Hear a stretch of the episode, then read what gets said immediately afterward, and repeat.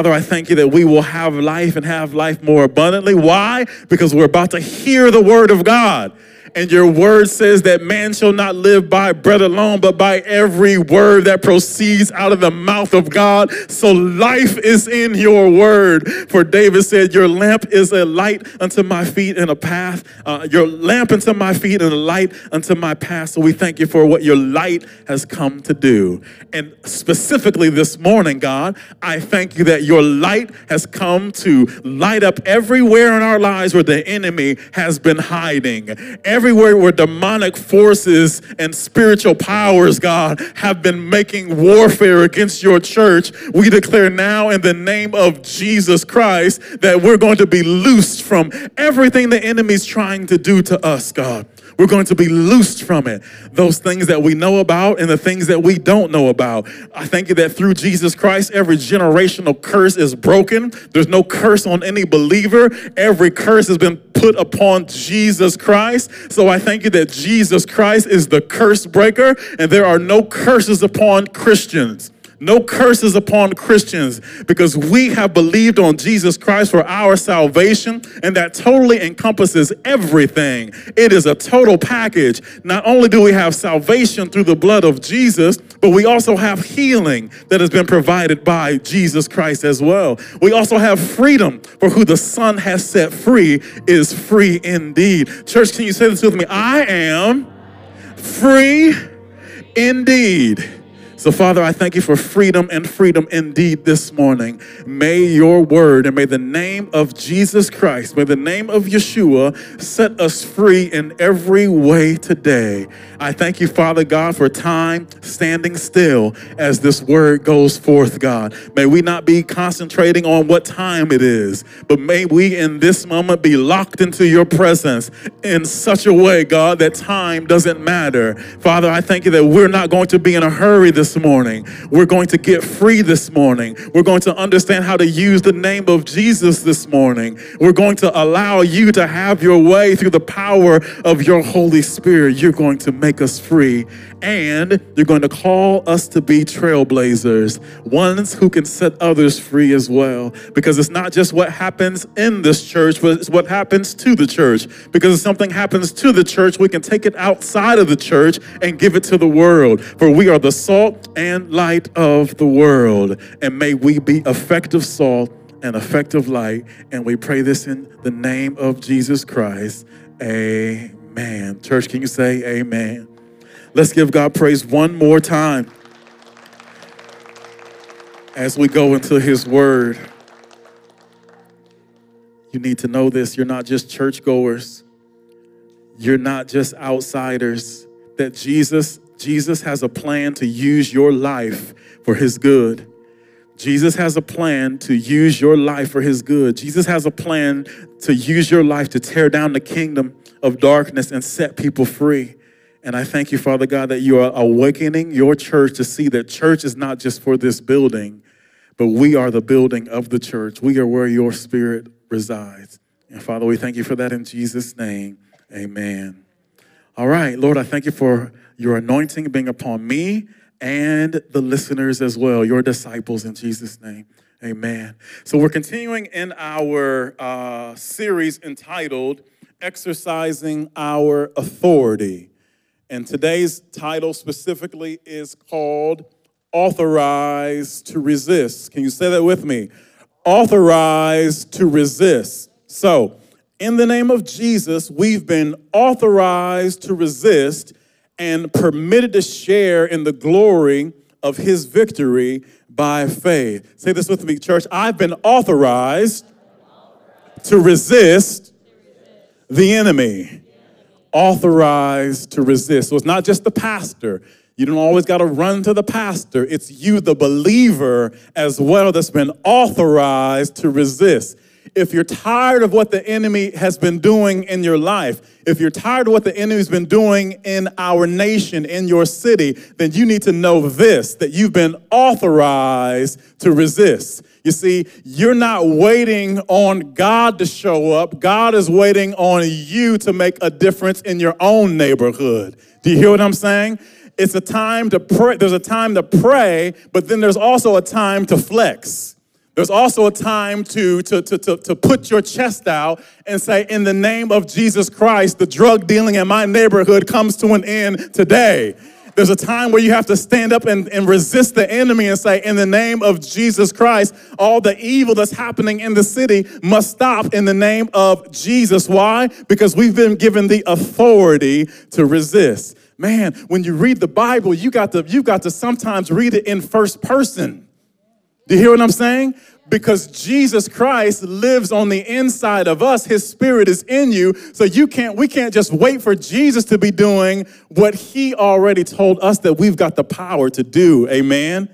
Father, I thank you that religious mindsets are broken right now in Jesus' name. I thank you that false teachings are broken right now in Jesus' name. I thank you that pride is broken right now in Jesus' name so that your truth may come forward and set us free.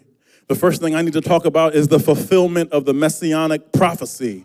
Let's go to Isaiah chapter 61. The prophet Isaiah, before the birth of Jesus Christ, foretold that there would be a man that would come with the Spirit of the Lord upon him. So listen to the prophecy Isaiah 61 and 1.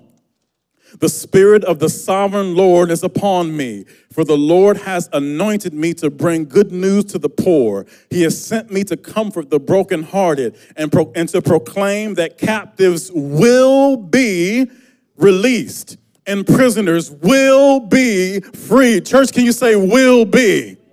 So the prophecy, praise God, was will be that one day that the son of god would come and that these things would begin to happen but while it's a prophecy it still will be okay that foretells of the future. Then jesus christ came to this earth and there was a time where he was in the temple and he called for the scroll of isaiah. And luke 4, 8, 4 18 we see that account. And this is what it says when jesus opened the scroll he was going to read about himself. It says this the spirit of the lord is upon me for he has anointed me, hallelujah, to bring good news to the poor. He has sent me to proclaim that captives will be released and the blind will see, and that the oppressed will be set free. So, this Messiah, Jesus Christ, he began to go around doing the good works of his Father. He began healing the sick and raising the dead and opening blind eyes. And then, John the Baptist, the one who was going to foretell the coming of the Messiah, he was in prison and he sent word to the disciples say, saying, Is this the one? So let's go to Matthew chapter 11, verses 2 through 6, to see if this was truly the Messiah that was prophesied in Isaiah 61. Matthew 11, 2 through 6 says this John the Baptist, who was in prison, heard about all the things the Messiah was doing. So he sent his disciples to ask Jesus. Who did he go ask? That was weak. Who did he go ask? Are you the Messiah we've been expecting, or should we keep looking for someone else? Jesus told them, Go back to John and tell him what you have heard and seen. Now, remember the prophecy? The prophecy is the Spirit of the Lord is upon me, for he has anointed me to bring good news to the poor. He has sent me to proclaim that captives will be released, and that the blind will see, and that the oppressed will be set free. So, John sent word to this man, the Messiah, named Jesus. And he's saying, Are you the one? And here is the report from the Lord. And that is why, church, we must always believe the report of the Lord. Dawn is sitting over there right now. She got a report from the doctor saying that her bones were crushed and they needed to do something different. But she refused to only believe the report of the doctor. She said, I'm going to believe the report of the Lord. I'm going going to believe on the Messiah. I'm going to believe on the one who is a healer. So John's disciples went to Jesus, and here's what Jesus told them to go back and tell John the blind see the lame walk, those with leprosy are cured, the deaf hear, the dead are raised to life, and the good news is being preached to the poor. And he added, God blesses those who do not fall away because of me. So Jesus Christ is the Messiah. I think we need to say that in this house. Can you say this with me? Jesus Christ, Jesus Christ. is the Messiah. Can we give God praise for that this morning? Hallelujah. That The Messiah isn't coming, the Messiah has come and he's going to return. And he came and he healed and he did everything he was prophesied to do. So, Jesus Christ is the promised Messiah, the only begotten Son of God. He came into this world to destroy the works of Satan. And every single one of us is either located in two places. You see, realtors say location, location, location. Every single one of us is living in one of two places. I'm not talking about these physical bodies, I'm talking about your soul. There's only two places to live. You can live in sin or you can live in Christ. That's where we all are right now. Every single one of us. There's only two places to be. You see, there's a letter I in sin, and there's a letter I in Christ. So you can only be one of those two places. I know a lot of us think sometimes we're standing in the middle.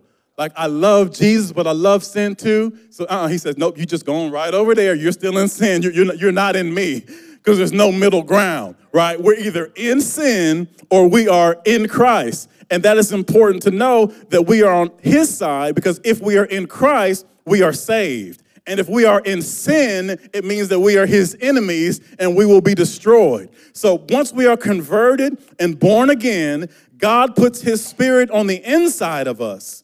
Oh, that we would cater to his spirit and not our flesh. Do you hear what I'm saying? When you're born again, God puts his spirit on the inside of you. And oh, that we would cater to that new spirit. Oh, if we would say, you know what? I'm going to care for my new spirit today. I'm going to forget about social media. I'm going to forget about television. I'm going to forget about all these things that my flesh asks for. Anyone else out there have some flesh that asks for some stuff throughout the day? Why don't you do this? Why don't you do that? It's, it's the flesh that doesn't want you to read the word of God. It's your flesh that doesn't want you in the Bible. It's your flesh that doesn't want you serving God. But oh, that we would serve that new spirit that lives on the inside of us. Oh, that we would only humble ourselves.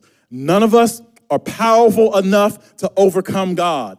God crushes all of his enemies. Even Satan has been crushed under his feet. Satan's just waiting for his final destination, which is going to be the lake of fire. And all of the angels that fell with Satan, they have been prepared for this lake of fire. No person was ever meant to go to the lake of fire, it was only prepared for Satan and the demons. However, when we use our free will to sin and resist God and refuse the gift of salvation, then we receive the same punishment as all those who refuse to humble themselves to the mighty hand of God. So, the way that you win this fight, the way that we begin to express authority in this earth through Jesus Christ is we first have to humble ourselves. The worst state of mind you can ever have is, I don't need God yet. Or I'll, I'll, give my life to God when I'm older. I'm still having fun right now. The problem is that you've got this mechanism in your heart and in your body called a heart, and it's got only so many beats in it. This watch I'm wearing, it's got a battery in it. And one day this clock's gonna stop ticking. And I'm telling you the truth about your hearts as well. You see, you, you've got to always say that today is the day. Do you hear what I'm saying? You can never say, I'll get right with God tomorrow because you don't know when your heart's going to stop working. So you got to say, today is the day. And now is the time that I will give my heart and my life to God. We will not resist him. We will be humble. Let's go to James chapter 4, beginning in verse 5 through 7. Here we learn that humble is the way high. That when we humble ourselves, God brings us up to him. When we humble ourselves, our enemies become his enemies. But if you think that you can fight this life and you can beat the enemy on your own, you cannot. You see, the devil is very powerful apart from God. If we don't humble ourselves to God and say, God, I'm not going to resist you anymore, I'm going to humble myself to you, then God knows, then God knows who's on his side. If there is a mighty sword, a, a mighty sickle that's going to go through this earth and cut off the heads of God's opposition, the only ones whose heads will not be cut off are those who are bowed. No different than when the death angel came to Israel, and the only ones that were saved were the ones who had the blood of the lamb on their doorpost. So when you have received the blood of Jesus Christ, when you have received his salvation, when you have said, God, I do not oppose you anymore, you are no longer his enemy. You have peace with God. So have you done that? Listen to me. Good people are still God's enemies. I had to say that. Listen to me. Good people are still God's enemies. What does that mean? Because there's a lie in this world that says that you can be a good person and go to heaven. If good people can go to heaven, then why did Jesus die? Right? So the people that go to heaven are those that have believed on Jesus Christ for their salvation, those that have been blood bought. So it's not in our goodness. That's what that's what the law showed us. All those laws showed us that there's no goodness in men right? All the goodness belongs to Jesus Christ, and He is the one that has came to save us, and it is by His name alone that we are saved. So we must humble ourselves. We do have an enemy in this world. His name is Satan, and he hates God and he hates God's people. But the only way we're going to be able to beat him is if we humble ourselves and enter into a covenant with Jesus Christ, the one who has already defeated him. We're in James chapter 4, verses 5, 5 through 7. If you don't think Satan is real, you're no different than a fool that does not think God is real. It's just as foolish to not believe in Satan as it is to not believe in God. And if you don't think Satan is real, just watch what his people are doing right now. All over the television, they're just bold with it. They're having satanic rituals on award shows. They're doing all kinds of crazy things in this world because he is real and he's controlling them just like God is controlling us. So, how are we going to beat this foe named Satan? James 4 5 through 7 says this Do you think that scriptures have no meaning? They say that God is passionate. Remember that the spirit he has placed within us should also be faithful to him. When you're born again, you get a new spirit. And God is saying that new spirit that He has placed in you, He is expecting that your new spirit would be faithful to Him. What does that mean? One lover. What does that mean? Uh, uh, my allegiance is with just one, and it is Jesus. So when Jesus gave you a new spirit, he expects that that spirit be uh, uh, uh, loyal to him and faithful to him. Verse 6 And he gives grace generally, generously. As the scriptures say, God opposes the proud and gives grace to the humble. So listen up. We're in verse 7, so we're going to see how we beat the enemy as believers, how Christians beat the enemy, how we have power over the enemy. It says this the first thing we have to do is this so humble yourselves before God. Why?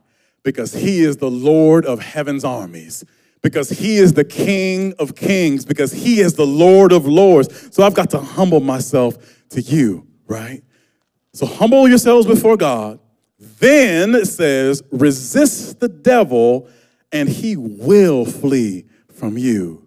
Did you know that was in your Bible? So if you're if you're ever against any kind of satanic opposition in your life and you say, "Man, why can't I shake this thing?" The first thing you need to do is say, "Have I truly humbled myself to God and to his power?" So, in order to exercise our authority in Christ, we must first be under the authority of Christ. God resists the proud, and there is another force that is ready to accept them. So if you are if you are unwilling to have God, if you are unwilling to give your whole life to God, if you are unwilling to humble yourself to him, the Bible says that he will resist you. And as soon as you are resisted, there's another force in this world that's ready to accept you. And that is the enemy. Those are the sons of disobedience. There's only two places to go in sin or in Christ. I've humbled myself to God and I serve Him, or I am serving sin. And if we serve sin, we're under the influence of the enemy. That is why humbling ourselves is so important. Pride has to go. Proverbs 16 and 18 says this Pride goes before destruction, and hardiness before a fall. We see the reason that Satan was kicked out of heaven was because of a pride issue. So we cannot have pride in us. We have to make a decision today who will you serve? And if you will serve God and humble yourself to Him, then all the power of God will be on, on your side because you will be in His kingdom and under His authority. Let's go to Philippians chapter 2, verses 8 through 11. We're learning the importance of being humble. God will not take us if we're not humble. We will not have his power if we are not humble. Many of us try to lean to our own understanding sometimes, but God resists us because he wants to be in control of our lives because he is in control of the spirit that he has put inside of us. We're in Philippians now, verse 8, chapter 2. This is about Jesus. It says, He, this is Jesus now, He humbled Himself in obedience to God and died a criminal's death on a cross. Therefore, God elevated him to the place of highest honor. You see, the way high, church, is you have to go low, right? Therefore, God elevated him to the place of highest honor and gave him the name above all other names, that at the name of Jesus, every knee should bow. Father, wherever that uh, siren is going, we just pray for your sovereign uh, power to be there right now in Jesus' name. Amen. Verse 10 that at the name of Jesus, every knee should bow in heaven and on earth and under the earth, and every tongue declare that Jesus Christ is Lord to the glory of God the Father. Intercessors be in prayer over this word.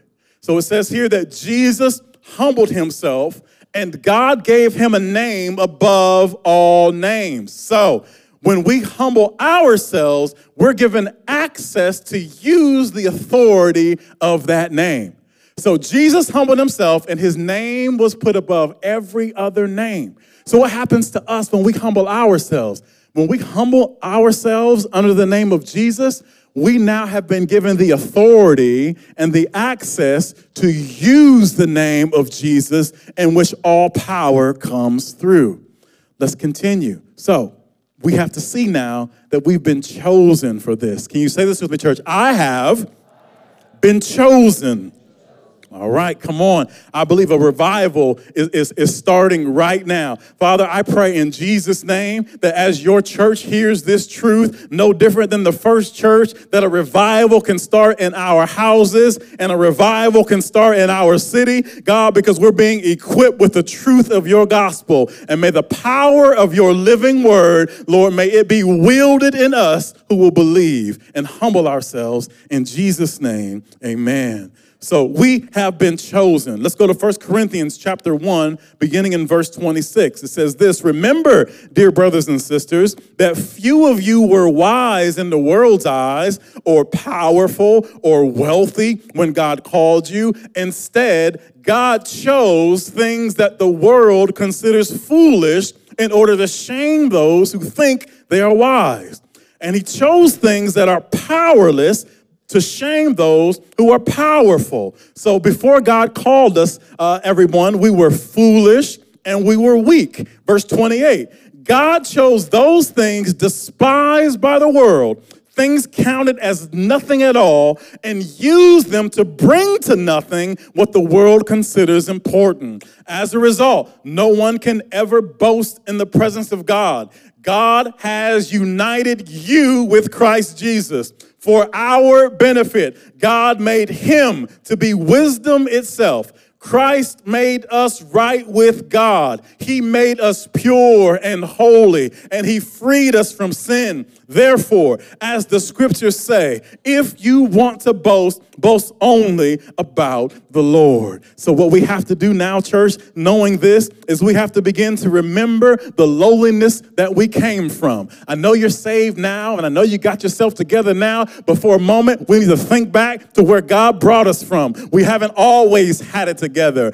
We haven't always went this long without a drink. We haven't always went this long without cussing. We haven't always went this long without fornicating. We haven't always went this long without lying. God definitely did something to us because we have not stopped sinning all by ourselves. Something happened to us. There must be something about that name of Jesus which enabled us to stop going towards death and start walking towards the light and coming towards life. Something had to happen. Remember when we were slaves to sin? Remember when we couldn't just we couldn't even help ourselves? But now God has freed us from our sins and now he has given us power and authority. We were the foolish ones. I am the college dropout. I am the one with the DUI. I am the one that was in sin. But now God has chosen to use me to tell of his goodness. But I remember when I was weak. Uh, Elder Eric, do you remember when you were weak?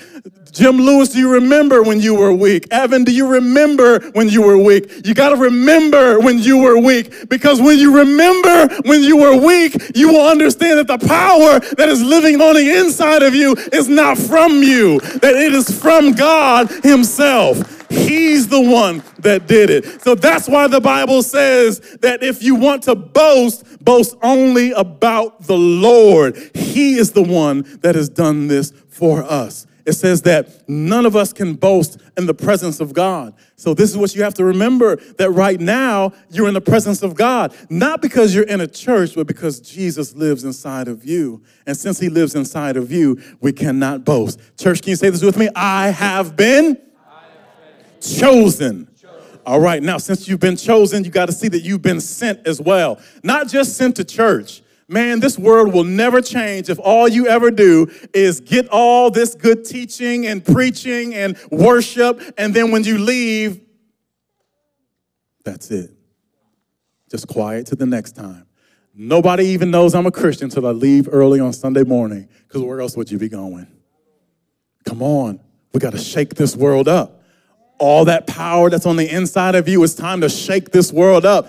I'm glad about the Asbury revival. That was beautiful. But I'm also waiting for a day where we kick the doors open in bars and we take the glory of God places where it's not even welcome. I, I love what happened there on those church grounds, but I'm ready for God to go visit some places where His Spirit has not been welcome. Amen.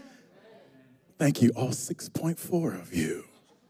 God has to wake us up. Say this with me I have been, I have been sent. We're in Luke chapter 10, verses 1 through 3. It says this now The Lord now chose 72 other disciples and sent them ahead in pairs to all the towns and places he planned to visit. That's revival, right? When he sends people to places where he plans to visit. I will never knock what happened at Asbury, but there's a greater revival coming where he sends us places where he wants to visit, and we are the ones that he will send. Where do you work? Who, wh- who is your employer? God wants to have a revival right in the break room right there where the glory of God hits the plant and no one can do anything but pray and worship. And you might think, well, that's impossible. Matthew 19, 26 says, yes, for with men it is impossible, but with God, all things are possible. I just want the church to wake up. I just want dry bones to come alive. I just want you to realize that the power of God is ready to do something in this earth, that the earth is groaning for the sons of God to be revealed. I'm not a motivational speaker. And sometimes I think that's what people see a preacher as that you come on a Sunday morning and you get your little motivational speech and then you go on back into the world and you don't really change much around you. Say this with me I am, hallelujah. Say this with me I am, I am a change agent. A change agent. I, am I am revival. revival. I am, I am salt. salt. I am, am light. The I am lives in me. Come on, we got too many Christians for even in this church for Lima not to be turned upside down already. What are we waiting for? When is orientation over? Too many times, church is just orientation. Oh, let's hear what they used to do. Let's hear what we could do instead of not understanding that this is a living word. That what you hear today that you can do today. Oh, I wish you would catch that. That what you hear today you can do today. It's not something that you can do tomorrow or something that was 2,000 years ago. That this is a living word and you can do it all right now, but you got to break out of pride. Too many of us are scared to shake things up because you're worried about what people think about you. Forget them. They're God's enemies. Forget what they think about you. You need to save them from the death and deception that they're living under. but we just want to be quiet while people are going to hell all around us. When are we going to allow the fire of God to overcome our fears, to overcome this flesh, that we may be the sent ones? Let's see what he says here. Verse 2 These were his instructions to him. The harvest is great, but the workers are few. So pray to the Lord who is in charge of the harvest. Ask him to send more workers into his fields. It doesn't say ask him to send more churchgoers into his church. It says workers into his fields. Listen to me, you are workers. You're not just churchgoers, you are workers. You are servants of the Most High God. And he's given you a plan, and he's given you a purpose, and he's given you power. And verse 3 says, Now go. You hear what he said? It is, it, I know we're not supposed to forsake the gathering of ourselves, but in this, this scripture it says, now go and remember that I am sending you out as lambs among wolves. So he says, I chose you, I sent you, but then he says this you will be opposed, just as lambs who have no defense against wolves. So as we go, church, we're going to face demonic forces. As we go, there's going to be principalities out there and rulers and darkness out there as we go. But we don't go alone. Let's go to John chapter 17, verses 20 through 23. And I'm telling you this, I included this in the message so that you would understand that Jesus was not just talking to the original 12 disciples or the 72 disciples, but he's talking to us today too. Because if we're still alive, if we're still on this earth and God has a plan still to use us, the reason that he's not come back is because his mercy is strong and long and he doesn't want anyone to perish, but we've got work to do. So here's proof that he wasn't just talking to the original disciples. This is his last prayer for his disciples. John 17, beginning in verse 20. I am praying not only for these disciples, but also for all who will ever believe in me through their message. That's us. I pray that they will all be one, just as you and I are one, as you're in me, Father, and I am in you. And may they be in us so that the world will believe you sent me. I have given them the glory you gave me. You've got this glory, so they may be one as we are one. I am in them and you are in me. May they experience such perfect unity that the world will know that you sent me and that you love them as much as you love me. So, the Bible says this if you've believed in the message of the gospel of Jesus Christ, you are a disciple currently who is one with Jesus. How powerful is that? That if you believe the message of the gospel of Jesus Christ, that you are one with Jesus Christ just as much as the, thir- the 12 and the 72. So we are one in glory, we are one in unity, and we are one in love. So now we see that we've been chosen, we've been sent, and now I have to tell you that we've been authorized. Let's go to Mark chapter 16, beginning in verse 16. It says this. Anyone who believes and is baptized will be saved, but anyone who refuses to believe will be condemned. These miraculous signs, church, can you say signs? Father, I pray now for signs to be among us. See, some of us have been shamed by other denominations to think there are no more signs. You've been shamed into thinking that, oh, God doesn't do that anymore, and God doesn't do that anymore. My question is this why is it that the devil's still allowed to do everything he's been doing, but all of a sudden that the church has no more power? To whose advantage is that? If, if there's no more signs and no more miracles and no more healings, but the work of Satan can continue, to whose kingdom does that have an advantage to? The devil's kingdom. So that's a lie from the pit of hell that God doesn't still move in power and in signs and in miracles in this world. Don't you believe that lie, even if it comes from a church? Praise the Lord. If this is your first time here, I'm not yelling at you. I just get very passionate about the Word of God. I am so glad you chose to visit New Life Christian Ministries this morning. God bless you. These miraculous signs will accompany those who believe. They will, it doesn't say for a short time, they will cast out demons in my name. They will speak in new languages. They will be able to handle snakes with safety, and if they drink anything poisonous, it won't hurt them. They will be able to place their hands on the sick, and they will be healed. See, we exercise God's authority through the strategy of obedience to see triumph all in His name. It's all about the name of Jesus.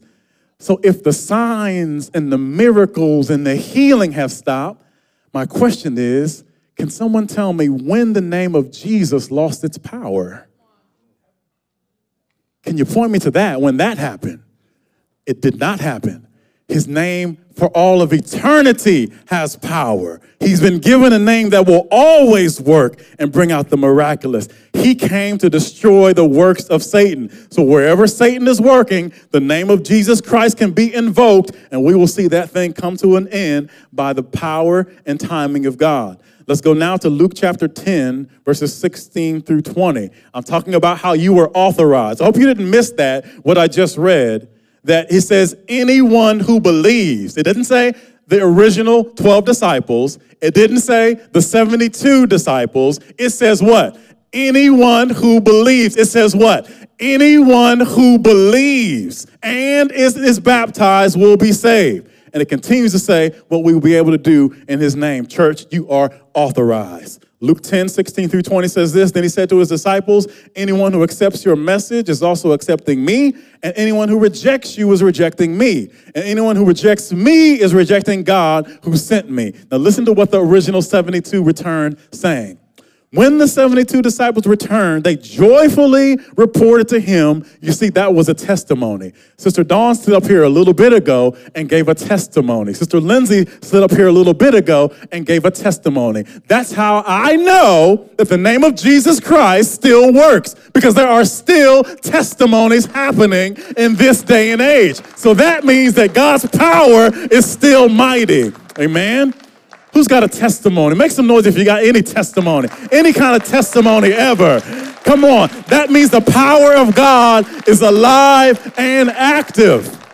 If we take away his power, then we take away his testimonies. If we take away the testimony, then the word of God says that that's the way that we overcame, right?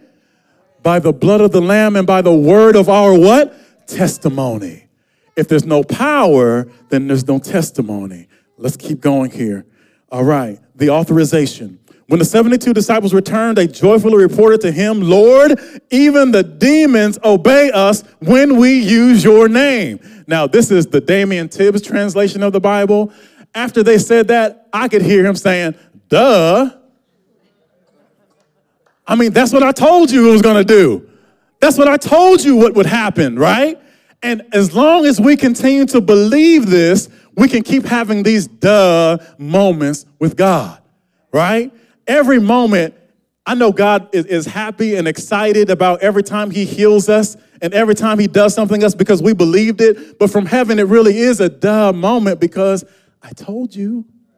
I told you you could do it in my name. I told you there was power in my name. I told you I could heal the marriage. I told you I could bless your finances. I told you and that's why Jesus was so frustrated with the disciples while he was here because he says, Why is your faith so small? Right? We just got to believe. Verse 18, after they gave that report, listen to what Jesus said. Yes.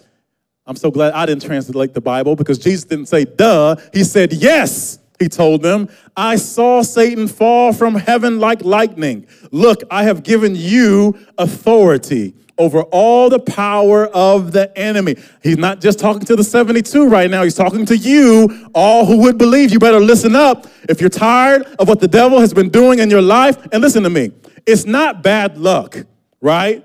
These sicknesses that you keep going through, the headaches, the depression, the migraines, a lot of this stuff is the work of Satan. Do you understand me? It's not, it's not just random colds. It's not just random depression. It's not just random uh, suicidal thoughts. It's not just random addiction. It's called the works of Satan. And Jesus came to destroy the works of Satan. So if you ever find yourself in a sinful cycle, you just can't shake loose from it. I can't leave the drinking alone. I can't leave the smoking alone. I can't leave the fornication alone. You've got to understand that you've got help. So just like the Christian has helped to obey God, the sinner has helped to disobey. The sinner has this thing called strongholds sometimes, right? Demonic forces and powers that are working against us to leading us into disobedience further. Although the devil cannot make you disobey, he sure can make a way for you to. Man, that was good. Satan can't make you disobey, but he can make he can present the opportunity. He couldn't make Jesus sin, but he presented the opportunity. He couldn't make Jesus turn the stone into bread, but he could present the opportunity. He couldn't make Jesus throw himself off the temple, but he could present the opportunity. So Satan doesn't make us do anything. He just presents the opportunity. And if lust is living inside of you and, and the opportunity presents itself through temptation, that's when we fall into sin.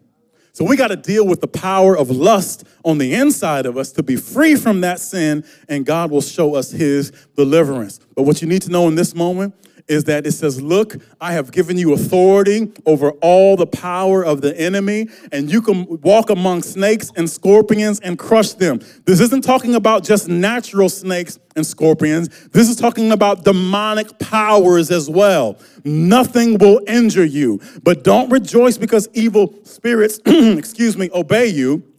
Rejoice because your names are registered in heaven. So, more than the original disciples received authority. It wasn't just them, it's us too, right? It's us too. We have authority over the enemy now. The reason some of us can't flex our authority over the enemy is because we're still under some of the authority of the enemy.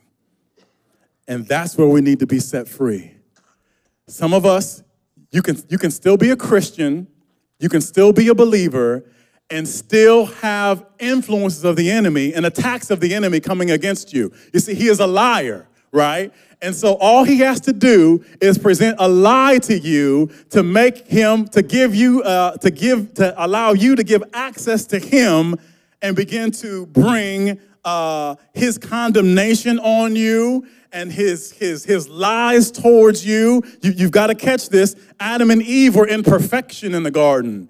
They had not sinned yet.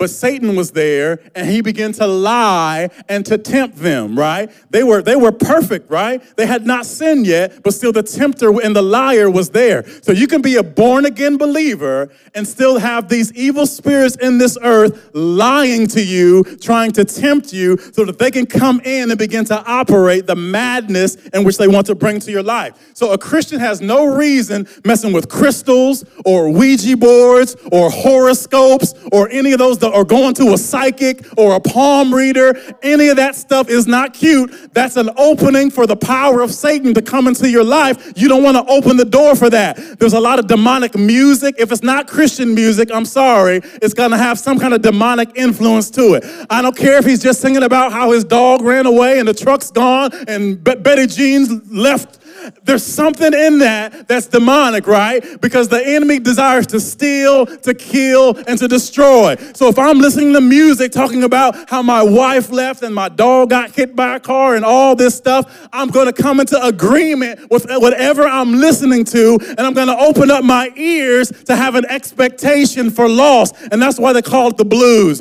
You should not be listening to the blues as a Christian when we've got the good news, the gospel of Jesus Christ, and we can listen to sing songs about salvation and songs about his goodness. You got to be careful because Satan was an angel in heaven and he was in charge of the worship. He was in charge of the worship. So he can transform himself while he's down here to an angel of light. So you can say, oh, there's nothing wrong with that song, nothing at all. But the enemy, there's, see, the power is in the words. You see, oh no, I just like the beat. Mm-mm. That beat is just to, to that beat is just to get your mind in sync and ready to receive what those words are saying. Be very careful of not only the music you listen to, but the programs you watch as well. Well, how will I know what to watch? The Holy Spirit lives on the end. Woo! Woo! The Holy Spirit lives on the inside of a believer now, and the Bible says to grieve not the Holy Spirit. So if you're sitting up there and you're watching a program and it has nudity and profanity and murder and all those things in it, then you're subjecting the Spirit of God to that too because you where He lives. Now, if I were to show some kind of rated R movie on this screen today, many of you would be so upset at me and say, Well, how could you show that in the house of God? But yet we'll play it in our own homes and have no problem with it at all. The power of God does not live in this building. The power of God lives in you. You are his temple. You are where he lives. So you got to be careful. Don't give the devil a door to climb into your life through. If you got people you're mad at, you better forgive them because that's a door the enemy can come in and begin to use you. The enemy comes in in so many different ways. That's why it's best to just walk by the Spirit and fulfill not the lust of the flesh. I need to tell you this because you're fighting a battle against an enemy that's not flesh and blood. I need to tell you this because you've got authority against this enemy. And some of us have got too comfortable living with Satan and his power in our lives. And we think it's just always going to be this way, but it does not have to be this way. You do not have to curse. You do not have to be addicted to those websites. You do not have to be addicted to substances. That is a lie from the pit of hell because who the Son set free my Bible says, is free indeed. Free all the way free. And this is the authority that He has given us. Look, I have given you authority over all the power of the enemy. So, our greatest reason, however, to rejoice is not because the authority of we have over evil spirits, but because our name is written in heaven. Kimberly, can you come up? Because that's like the closing music. And if I don't have closing music, I'll preach forever. All right, let's keep going. Now we're going to learn how to resist the resistance, right? So we have to resist the resistance. So you may think to yourself, well, if God has given us all power and authority, then why do we have to resist anything? And and and, and let me give you this example. So I've got a badge from the Allen County Sheriff's Office in my back pocket, right? I've got some authority that has come through me, right? That, that's been given to me, but I don't go to work like this. I mean, if I was a detective or undercover, I'd be dressed like this. But when I go to work, man, I got on a bulletproof vest, I got a baton, I've got handcuffs, they give me pepper spray. They give me a they give me a gun with full of bullets there. I got extra bullets here, extra bullets here. I've got a stun gun. I've got a, a radio to call for more help. So they say, well, wait a minute. If they've given you authority, then why do you need all that other stuff? The reason that we need, whoo, I feel God all over this place. The, the reason, the reason that, that we have weapons with our authority is because sometimes the enemy doesn't comply. Police officers have badges, but sometimes the badge doesn't work. Sometimes we say, freeze, get down, put the gun down, put the gun down. They know we're a police officer. They see the badge, they hear the authority, but they don't comply. And sometimes they'll shoot right at us. They don't care. They'll shoot at us, they'll cuss us out, they'll try to stab us. That badge don't mean nothing to them. So when the authority, if if people obeyed the, uh, the authority, there'd be no reason for the weapons. But because there's opposition, God has given us weapons as well. In Ephesians 6 10 through 18, it says this a final word. Be strong in the Lord and in his mighty power. So we know that the name of Jesus is mighty power. So we need to be strong in him and in his name. But it says this put on all of God's armor so that you will be able to stand firm against all the strategies of the devil. For we are not fighting against flesh and blood enemies but against evil rulers. God's gonna save some people today, but but don't let God harden your heart. Here's what I'm hearing right now. There's some people that God wants to save today, but and your heart is open right now, but the enemy's going to work hard to close it before I ask you to come up here for salvation. So Satan, the Lord rebuke you now in Jesus name. You will not close any hearts. They've heard the gospel and they will be saved and they will be set free. You've got no power that can keep them in hell. Your power is broken right now. They will be set free and they will be saved. Their hearts will remain open their ears will remain open to hear the rest of this word in Jesus' name. Put on all of God's armor so that you will be able to stand firm against all the strategies of the devil. For we are not fighting against flood and flesh, flesh, and flesh and blood enemies, but against evil rulers and authorities of the unseen world, against mighty powers in this dark world, and against evil spirits in the heavenly places. You see, yes, God gave us authority, but the ones we have authority over, they don't go down so easy. And that's why he has to give us more than just authority. Therefore, put on every piece of God's armor so you will be able to resist the enemy in the time of evil. Then, after the battle, you will be standing firm. Stand your ground. Putting on the whose ground? Your ground, the ground that God has given us through his mighty name. Woo! So that means that, that, that means that your house is your ground that if the enemy is trying to come against your house, that's your ground. And the children that you raised and they're living somewhere else, you can still say, you know what, that's my ground too, because that's the seed that came from me. And I said, as for me and my house, we will serve the Lord. So I take authority over the ground where my children are living, God, and I say, that's your ground too and you begin to fight the demons that your children cannot fight because they have not humbled themselves to God, but you have, so you can take over their ground. Some of you need to go to where your children, their house, and you need to get some anointing oil, and you need to begin to walk through the house and take authority over everything that's there and say, Satan, you've got no power in here. I raised them differently than this. Satan, the Lord rebuke you. I plead the blood of Jesus over this home. God, I give you glory for giving my children this house.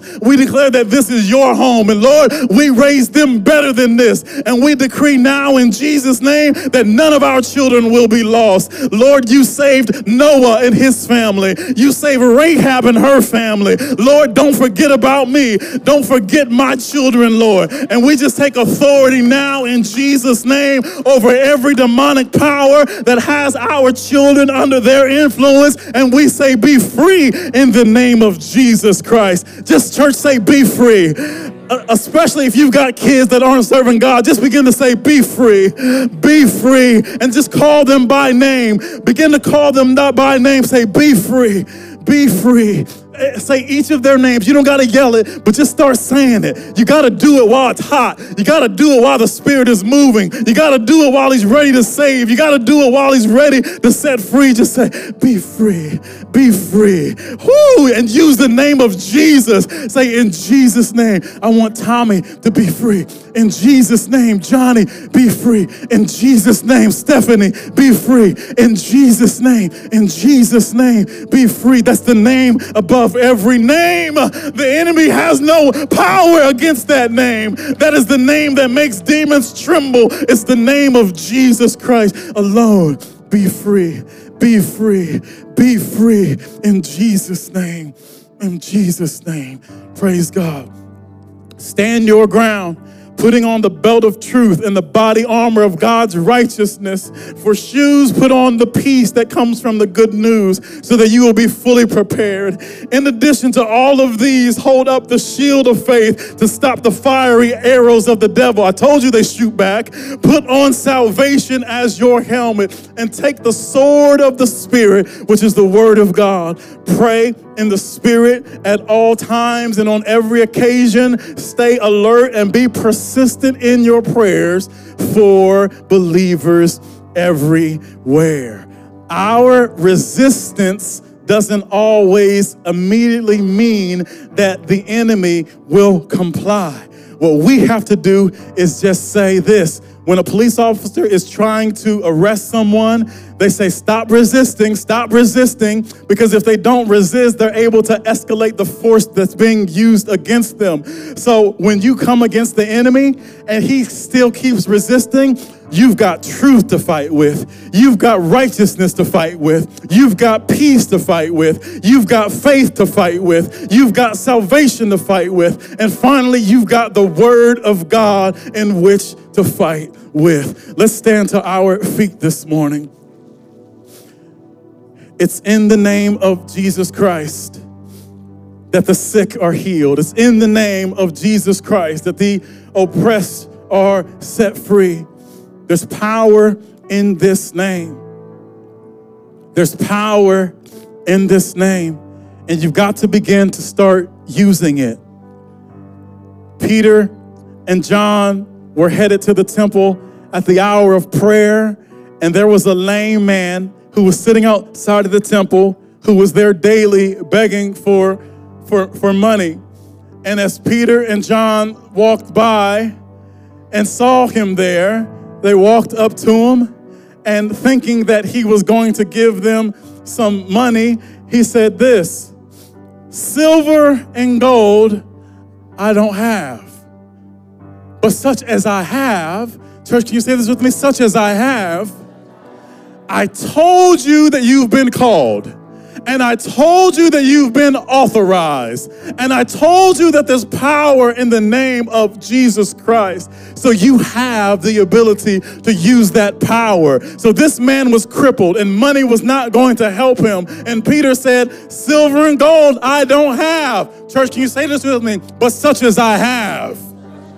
See, Peter knew what he had, and we've got to know what we have in the name of Jesus. He says, Such as I have, in the name of Jesus, rise up and walk. And the Bible says, immediately he sprang to his feet and began leaping for joy and ran into the temple praising God. And they began to look astounding, saying, Isn't this the one who beg daily at the temple for our money. What has happened to him?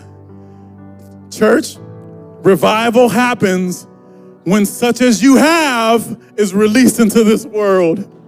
We give them everything but God. We talk about the weather, we talk about sports, and they're still bound in sin. They're still sick. They have the demonic oppression still. We give them everything. We give them invitations to church, but we refuse to invoke the name of Jesus Christ right there on the spot that can set them free. Peter didn't say, if you just come into the temple, we can pray, the pastor can pray for you. We'll carry you in there so the pastor can pray for you. That's not what happened. They said, such as I have. Let me tell you something else that Peter did not do. Peter did not pray for him. Peter did not pray.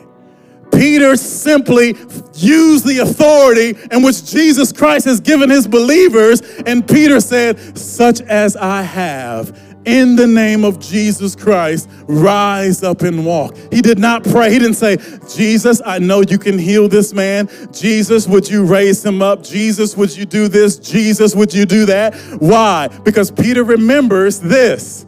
I have given you authority that you can lay hands on the sick and they shall recover. And Jesus and Peter knew that. So he said, such as I have. Church, say this with me. Come on, we got to believe this. Such as I have. Come on, you've got something. You've got something living on the inside of you that is stronger than what the devil is doing in this world. For the word of God says, Greater is he that is in you than he that is in this world. Such as I have. You've got to have faith in what you've already been given. So, Father, in the name of Jesus Christ, I have given them this word that you have given to me. You have authorized us for to resist. You have given us all the power over the enemy, God. You've given us so much power that we can even rebuke ourselves sometimes, God. We can rebuke what the enemy's trying to make us think, that we can take captive over our own thoughts, God, and we can just allow you, Holy Spirit, to reign and to rule on the inside of us. Now, Holy Spirit, we declare this to be a holy moment. This is a holy moment. Turn up the fire in here, God. Turn up your presence in here, God. Make the ground holy, God. Make every demon tremble in this moment, God. We say, oppressed be set free right now in Jesus' name. That anyone that is oppressed be set free now. Depression, leave now in the name of Jesus. Anxiety, leave now in the name of Jesus. Sickness, leave now in the name of Jesus. Death, leave now in the name name of Jesus. Suicidal thoughts, leave now in the name of Jesus. Pride, leave now in the name of Jesus. We, ca- we cancel your assignment. Leviathan, we cancel you now in Jesus' name. Every python spirit, we cancel you now in Jesus' name. We command you to leave now. Every Jezebel spirit, we cancel you now in Jesus' name. You've got no power, no authority to be on these people. Every addiction, we cancel you now in Jesus' name. Lust, you must leave now in the name of Jesus. Set the captives free. Set the captives free. Now, if you want to give your life to Jesus, today's going to be the easiest time you've ever done it before. Today is going to be easy for you. You're not going to have any fear. You're not going to have any shame. There's not going to be any weight on your feet. You're not going to be worried about who's looking at you or who's looking around because you're going to say, I must be saved. How can I be saved? Come to the front altar here right now if you want to give your life to Jesus. You don't know what tomorrow holds. You need to come quickly and say, Lord, I